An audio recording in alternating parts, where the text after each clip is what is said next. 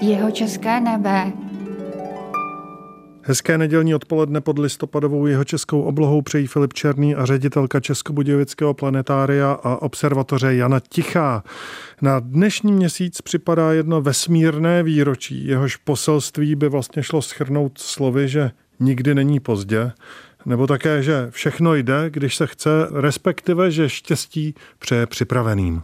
Jedním z listopadových letošních výročí je 100 let od narození Alana Shepарda, přesně 18. listopadu 23 který bývá často označován jako první americký astronaut a zároveň jako pátý člověk, který vstoupil na povrch měsíce a který teda patří do programu Apollo.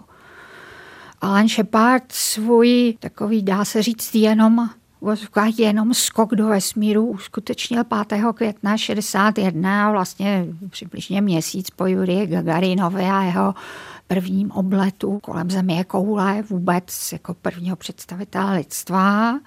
Alan Shepard ten skok do vesmíru uskutečnil v kabině Freedom 7, ale z toho vyplývá, že Alan Shepard vlastně nebyl prvním americkým astronautem protože podle současných pravidel, na kterých se celá ta komunita kosmonautiky vlastně shodla, tak za kosmonauta nebo astronauta může být považován ten, kdo buď minimálně jednou obletí Zemi, a nebo ten, kdo se ve vesmíru, v kosmickém prostoru pohybuje minimálně 90 minut.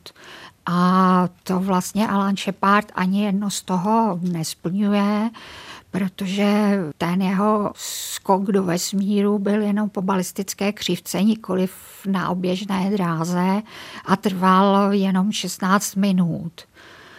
A Alan Shepard se pak do vesmíru vrátil, On mezi tím prodělal složitý problém vlastně s uchem zdravotním a tak dokonce už určitý čas vlastně nebyl součástí celého amerického týmu astronautů.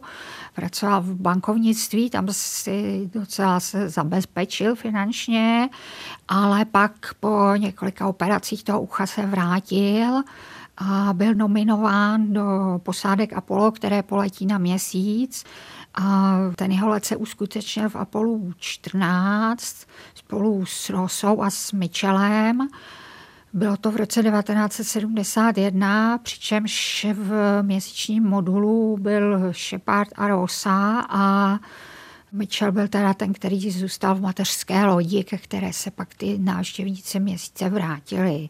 Takže Alan Shepard se přes to jeho takové v podstatě neplatné výročí jako prvního v podstatě neplatný jaksi pokus být prvním americkým astronautem, tak se pak skutečně vrátil nejen na oběžnou dráhu, ale doletěl až k měsíci, takže je dneska považován za právoplatného astronauta.